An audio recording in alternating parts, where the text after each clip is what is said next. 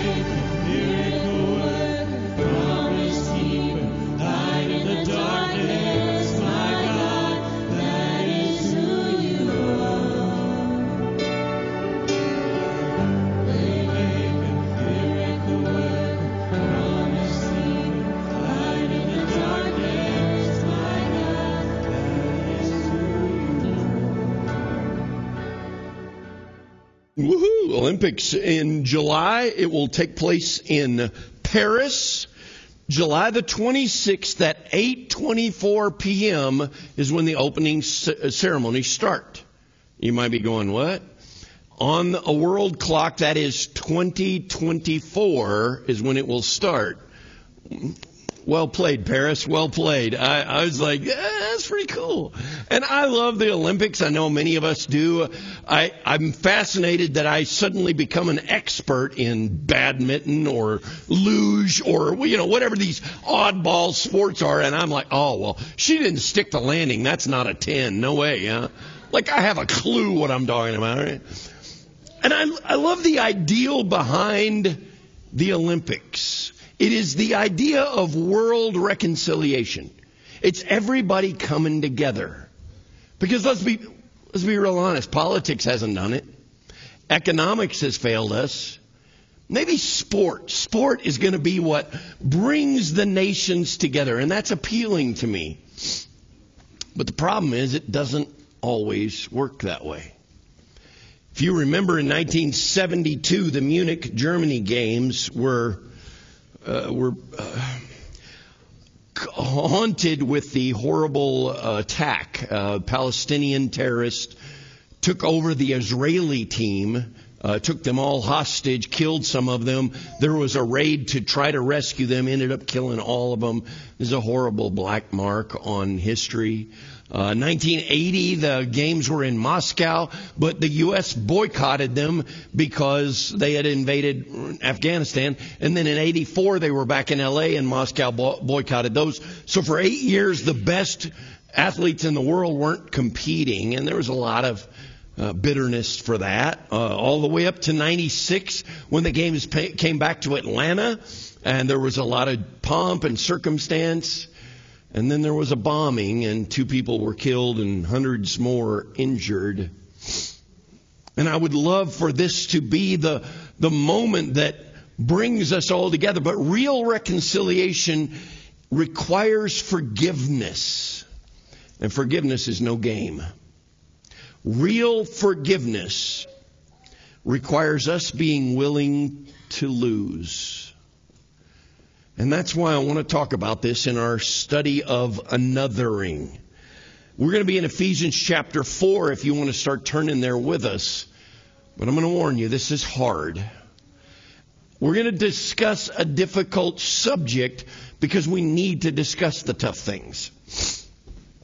And this is not aimed at any one or any person or any group of people. It is aimed at us Christians because I think when Jesus was here, he said, if you want the world to take notice, your, your best way of leverage, your best tool of leverage is this love one another. And how you do that is you forgive one another. Two short verses in the book of Ephesians. If you'll join me in Ephesians chapter 4 and verse 31. Get rid of all bitterness, rage, anger, harsh words, and slander, as well as all types of evil behavior. Instead, be kind to each other, tenderhearted, forgiving one another, just as God, through Christ, has forgiven you. Anotherers need to take the responsibility for how we respond to our wounds. I love that Paul starts out this passage almost immediately and says, Get rid. Get rid of. Take these things away.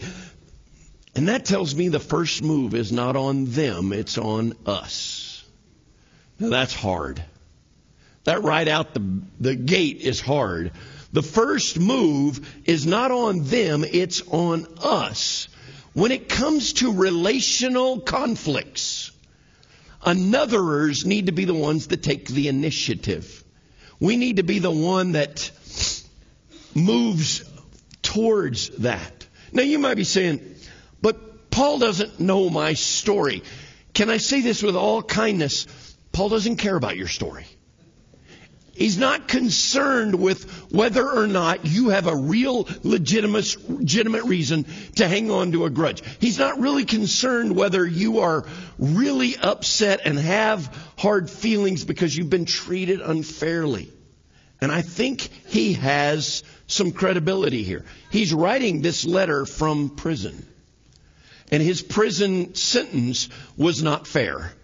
It was not well treated. It was not he didn't earn it. He didn't deserve it. And, and I think what he's telling us is we may not be responsible for what has happened to us. We may not be responsible for the wounds that have happened to us. We may not have caused it, but we are responsible for how we react to it and how we respond. Because when Jesus was on earth, he never said, Follow me and everybody's going to like you. Follow me and people won't hurt you. In fact, it kind of said almost the exact opposite. In this world, you will have troubles. Uh, he said in other places, when they hate you, not if, when they hate you, they hated me first. It's all right. Even in the model prayer, we often call it the Lord's Prayer, but most of us know the Lord's Prayer, and you may have it memorized, and that's fantastic. Our Father who art in heaven, hallowed be thy name. Our, thy kingdom come. What's this next line? Thy will be done where? On earth as it is in. Do we really want that? Do we want His will to be done here on earth as it is in heaven? Give us this day our daily bread. And then He has this line Forgive us our debts as we forgive our debtors. What Jesus is saying is saying, in my kingdom, you're going to have people that owe you. You're going to have debts. People that, that will owe you things. What are you going to do about it? I learned early this week that the Guinness Book of World Records highest library book fine ever was paid by a lady, lady named Emily Simms. And she didn't even check out the book. In 2002, she was cleaning out her mother's house after she passed away, and she found a book, a copy of a book called Days and Deeds, which was a poetry book, and it was due April the 15th, 1955. 47 years earlier. So she took the book and her checkbook and went to the Bradford, Illinois Public Library, returned the book, and paid a fine because she figured it out. Paid a fine of $345. Now, most of us are looking at it going, that's dumb. Why didn't you just nobody's going to know, you know, walk away from it. No, it was a principle matter to this lady. She knew that the debt was owed and she wanted to pay it. And let's be honest, we've all seen people that have past due balances. Not in money, but in emotional things. I would be willing to bet there is a lot of people in here that are thinking of somebody that owes you something right now. Somebody owes you an explanation. When am I ever going to get that explanation? Somebody owes you an apology. Somebody owes you respect. Maybe, maybe somebody owes you a chance or a second chance. Maybe somebody owes you the truth. Friends, Jesus is saying you are going to have people that owe you. But he's also saying if we have debtors, we don't get to be the relational bill collectors. It's not in our job description. Now that doesn't sound fair. Peter, Apostle Peter, is with Jesus when he's uh, talking about this subject. He says, How far do we take this, Jesus? He says, Do we forgive seven times? And if you've been with us any amount of time, we've talked about that. That the Hebrew method, the Hebrew forgiveness was three times. After the third time, you didn't have to forgive them anymore. So Peter's doubling plus one. So he's, he's being the big Christian. So how far do we take this, Jesus? Seven times? And he says, Let me tell you a story. There was a man that owed so much he couldn't pay it back in a hundred lifetimes. And he went to the king and he begged for mercy. And in a move of stunning mercy, uh, unbelievable grace, the master not only said, okay, I'm not going to throw you in prison, he wiped the slate clean. He wiped the, the, the bill clean. And then the man who was forgiven, he goes out and finds somebody that owes him 30, 40 bucks. And that guy can't pay him. And he has him thrown in prison. Word gets back to the master, as it always does. And he calls the, the, the guy he forgave, calls him in, chews him out, and locks him up forever. It's in Matthew 18, and we know this story. And if we're going to talk about forgiveness, I'm always drawn to the story of the unmerciful servant. But I spent a lot of time this week really just reading over it and soaking in it. I can't find a spot in there. Maybe you can. I can't find a spot in there where the master was mad at the man for having that much debt. It is a ridiculous amount of debt. He could never pay this back. He wasn't angry at the quantity or even the presence of that much debt. He was angry at the absence of mercy. I have shown you mercy, and you aren't showing it to anybody. You see, anotherers forgive because all has been forgiven of them. And I know it doesn't sound fair because it's not. But I don't think forgiveness or bitterness, I don't think it is a fairness problem. I think it's an unwillingness problem. In that story in Matthew chapter 18, uh, when he's telling this story, and he calls that guy back in the second time after he's erased the debt, he brings him in, and, it, and the master said, he looked at him and he was unwilling to forgive. It wasn't that he couldn't, it's that he didn't want to. That guy held on to his debt like a right. Friends, I'm afraid some of us have owned our bitterness and we have turned it into an idol. You see, bitterness is not somewhere we get on accident, it's a choice. We get there on purpose. We hang on to it. And, and this is hard, but relational bill collecting is a choice. And when we refuse to forgive, we are practicing idolatry. We have set our bitterness up as an idol and says that's more important. And when we refuse to forgive, do you realize what we're saying? We are making an announcement that my will be done, God. This is my kingdom. You do what I say here. You can do whatever you want to in heaven, but this is my kingdom and my will be done here. Do we really want to take that posture with God?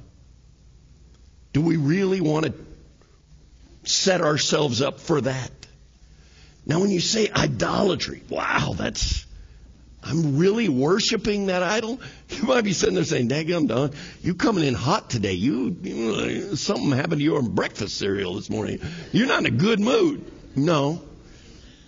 This is harsh. Yes, it is. I, and I'm sad to say it's hard.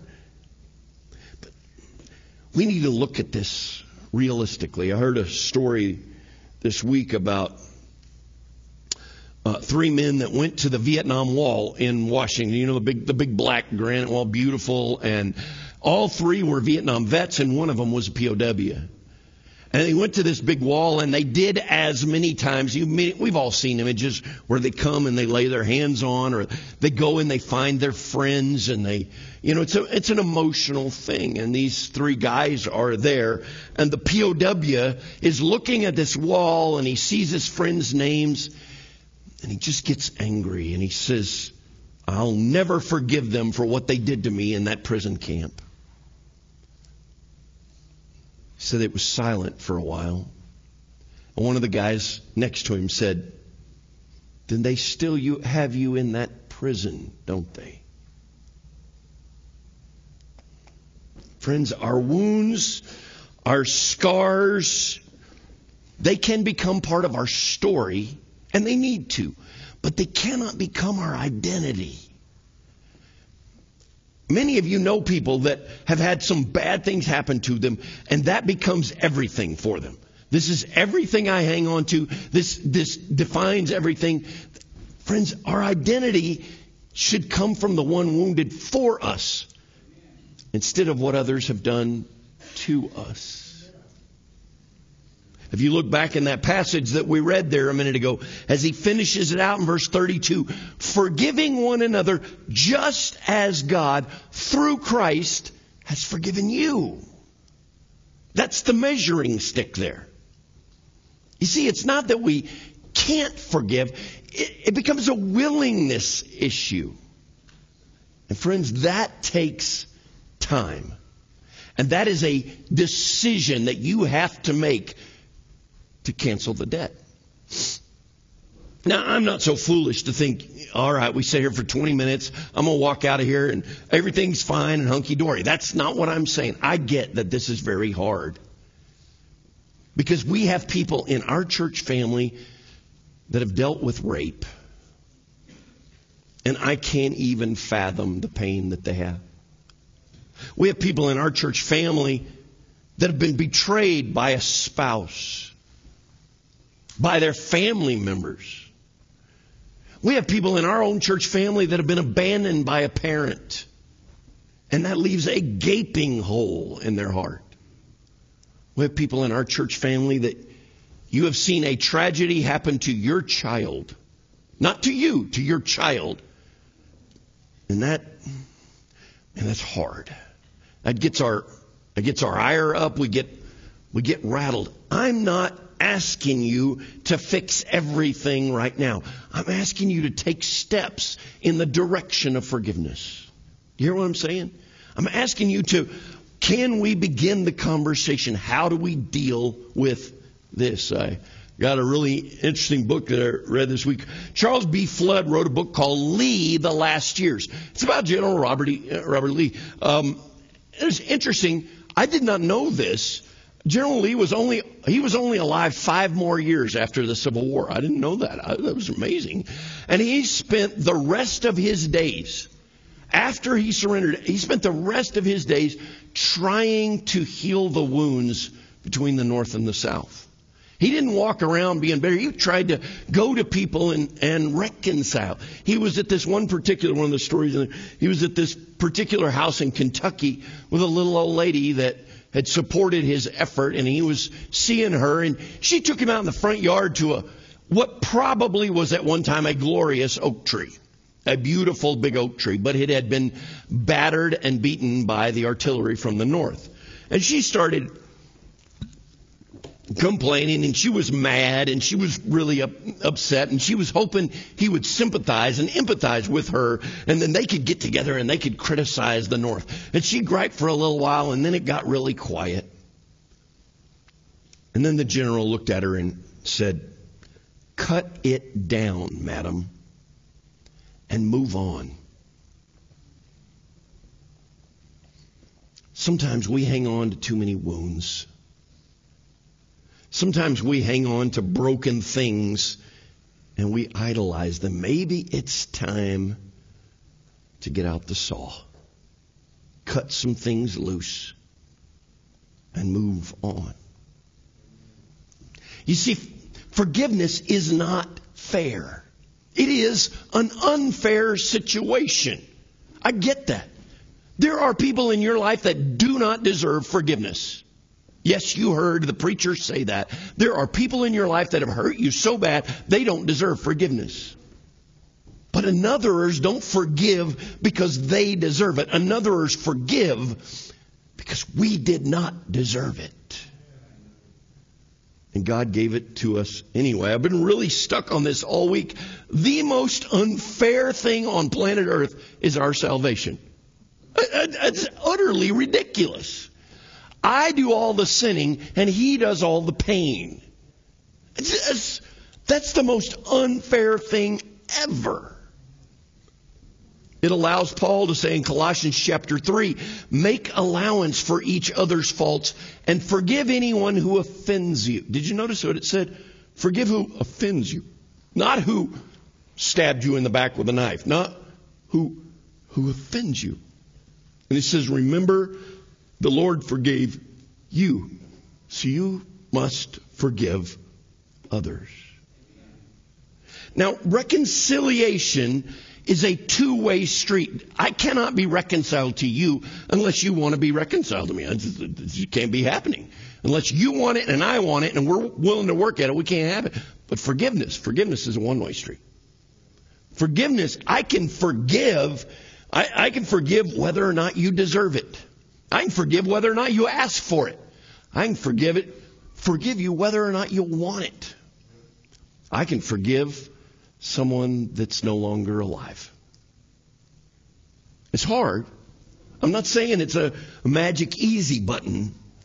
It is a choice. Forgiveness is a choice. It's not an emotion, it's my choice. It is my choice because I see what has happened to me. It only matters when I have experienced grace when I really see the depths of my sin and the depths of His grace. That's why some have suggested that the early church actually had communion every day. Not weekly, not quarterly, not monthly, every single day. Now, I'm not sure if they did or didn't. If you were there, you can let me know. I mean, a couple of thousand years ago, maybe you were there. I, we don't know for sure. But it's an interesting concept. It has some merit because they live in a world that was awful and unfair. The Roman oppression was such on Christians that the Romans could kill them for no reason whatsoever and not have any penalty. You backtalk a Roman soldier, he could kill your family in front of you, and there's not one thing you could do about it. You could be tortured. You could be martyred. It's not fair. They had every reason to be bitter.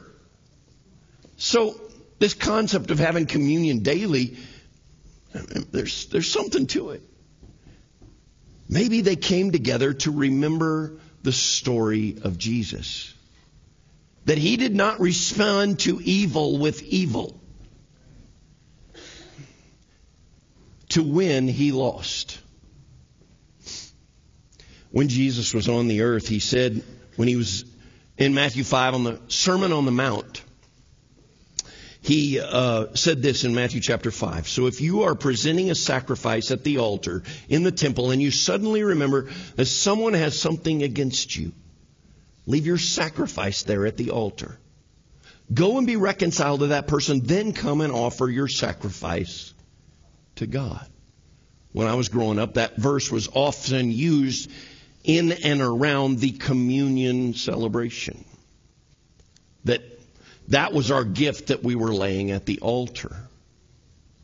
And so what I'm going to ask you to do today is come together with us and have communion. If you're online, I'm asking you to do that too. And maybe that's going to require you kneeling. Maybe that's going to require your family huddling up together. I don't know what that's going to require. Maybe it requires you listening to that verse and you say, There is somebody that I'm holding something against. Now, maybe you can't get up physically in this room and go to that person and reconcile, but can you start the process? Can we start the process of laying down our lives and anothering by forgiving? Because communion is reminding us that while he hung on the cross, taking our sins, he said, Forgive them. They don't have a clue what they're doing. And that is unbelievable. He was teaching us this concept. And so I want us to share it together. Franklin is going to play, and we're going to allow just some space for this to happen. Maybe Maybe you need to get down and kneel. Maybe you need to go somewhere. I, I'm okay with that. I'm not done. We're going to come back and we're going to share some more thoughts. Maybe, maybe you just watch this slide that's up here, and it's this idea of the water washing away my sins. There's power in the blood. And and that you just allow this concept of forgiveness to, to soak. Let the music, let the space lead you to the foot of the cross. Lay down your gifts. Lay down your burdens. Lay down your idols of bitterness and let Him work in you. Pray with me. Father God, in this room are many hurts. Sometimes emotional, sometimes physical. Unforgivable things. Teach us what your forgiveness means. Teach us how deep your forgiveness goes. Remind us how amazing your grace is. In this space, may your mercy flow. And may we begin the process of forgiveness. The only way we can do that is through the power of your Son, Jesus. And it's to you and through him we pray. Amen. Please take communion as you're led.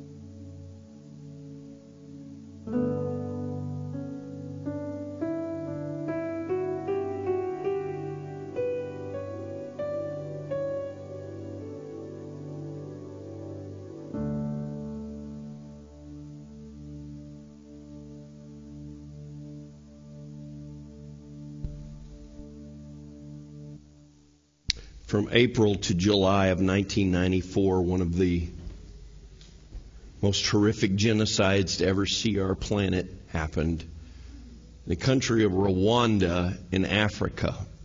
It was staggering. In three months, nearly a million people were killed.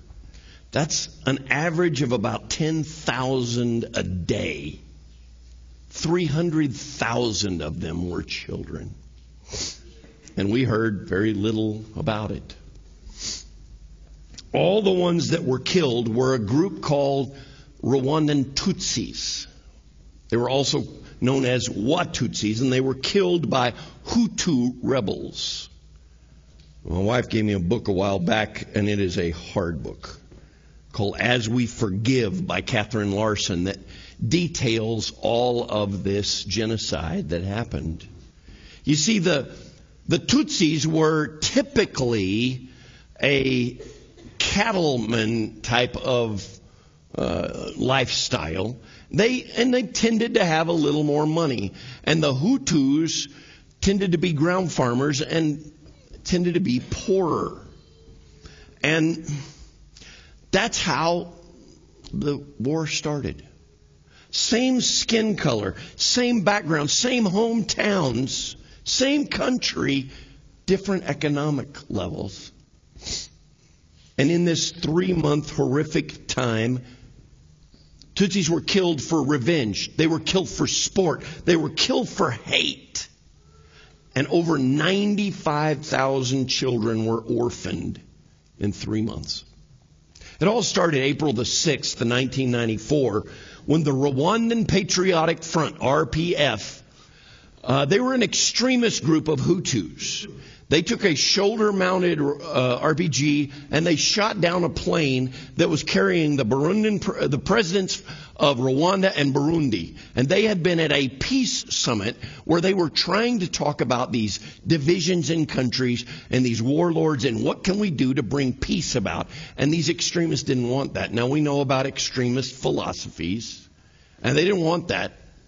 So they killed these presidents. Overnight, the Hutus took over. They issued orders to begin killing Tutsis on sight.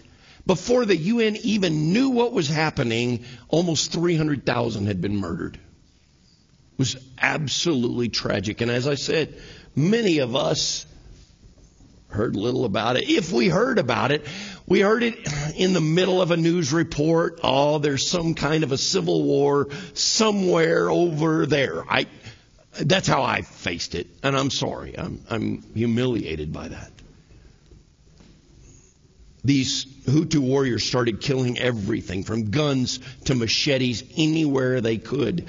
And these refugees, many ran to churches ran to the churches in the center of town.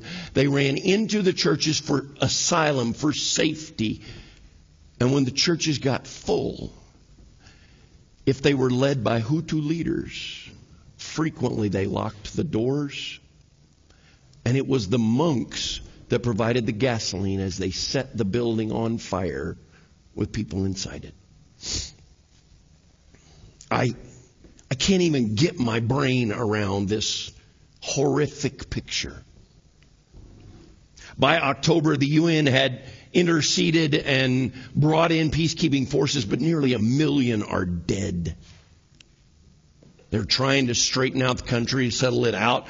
In April of 2000, a guy named Paul Kagame was the first democratically elected president of uh, Rwanda, and he was a Tutsi. That's the ones that were being killed. And he's, he's challenged with rebuilding this country. But by 2003, they have over 120,000 of these Hutu murderers imprisoned. 120,000 of them. Where on earth you put 120,000 killers?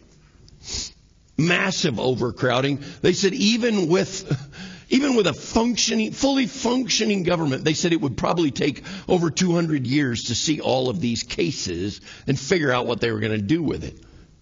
So, in 2003, President Paul Kagame, the, the Tutsi elected president, released 40,000 Hutu killers back into their country.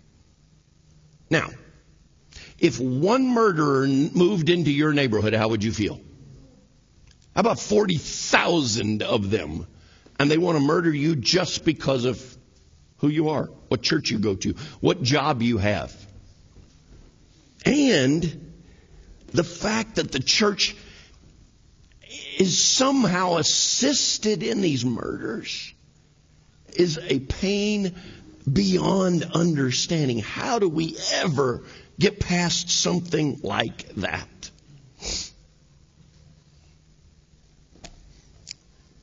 I share all of that because this week I had understood a story about six young men who were in university in Rwanda, and they were involved in a Bible study. And they got to working together, and they, one particular Bible study, they, they prayed, God, use us to heal our land. Simple prayer. Last week I challenged us to pray, God, use me to encourage. It's a simple prayer like that. And Someone told these guys of an older woman in a village down the road that her house was in bad shape. Maybe they could do something about it. So they found out. They hiked to the village. They found out the lady's name. They went to her house. These are mud huts. Her walls were cracking, thatched roofs. They were falling apart. So they jumped in there and started helping. They started making mud for the walls. They started getting thatch for the roofs. They ate some supper. They said, we'll be back tomorrow. Didn't know this lady, didn't have any connection with this lady whatsoever, but they came back the next day and they started working on her walls some more and some more on her roof and they brought her some food and for the next four or five weekends they went and with their own money, with their own resources, with their own energy, helping this little old lady. They got to where they called her grandmother. They did all of this for no pay using their own money. And as the spring went along, one of those young men was about to graduate university. And as it is in most universities, there's a section for your parents to sit. Well, this young man was one of those 95,000 orphaned kids. And he had grown up with no parents and he had made it all through school and he made it to university. And so he asked this woman, would you come and sit in the place of my mother? And they set her a seat. They called her grandmother. But here's the kicker to the whole deal she was Hutu. All the college boys were Tutsis. All of them were the ones that were orphaned or killed or, or their families were killed, and all because of some stupid argument. Forgiveness only makes sense when we see how forgiven we are. We have to be the anotherers that don't repay evil with evil, that we take the initiative to repay evil with good. I want to read the passage that we started with, Ephesians 4 and verse 31 and 32. I want to read it from the Living Bible, and I want you to hear this. Stop being mean, bad tempered, and angry. This is Paul talking to church folk. Stop being mean, bad tempered, and angry quarreling, harsh words, and dislike of others should have no place in your lives. Instead, be kind to each other, tenderhearted, forgiving one another, just as God has forgiven you because you belong to Christ. Friends, I get that we are all a bunch of people that have been hurt. But our identity does not need to come from what has happened to us. Our identity needs to come from the one that took the wounds for us. We sang a song earlier, Waymaker. It's a familiar song. Most everybody knows it. We've done it here. But I got a hunch. There are people in this room or people online that are listening to this discussion of forgiveness and saying, You got no idea what I've gone through. So I'm asking Him to make a way for you. He is a miracle working God. Maybe you need a miracle to begin the process of forgiveness. Maybe He will make, no, maybe, He will make a way where you can't even see a way. You may not see Him working, but He is at work. And if this discussion, if it's ripped a scab off of something, I'm sorry, but I'm not sorry. Because God is calling us to anothering, to be members of one another, to lift each other up. And the only way we're going to be able to do that is if we put down the idolatry of bitterness. It's not easy. I'm asking you to step in that direction. So maybe you need to pray at this time. Maybe you need to go to the prayer room. Maybe you, maybe you just stick around afterwards or call us this week and let's go have a cup of coffee and let's start talking about this process. But don't leave this place hanging on to that bitterness. Let Him set you free. Almighty God, I can't imagine what you went through watching your son hurt. But I know there are people in this room that are hurting. They need your miracle to forgive. So I'm calling on that strength, I'm calling on that courage to intervene. Teach us how to forgive. Because you forgave us. Through Jesus we pray. Amen. Thank you for listening to audio from Central Christian Church in Portales, New Mexico. Feel free to make copies of this message to give to others, but please do not charge for those copies or alter the content in any way without permission. To connect with us, visit our website at centralwired.org.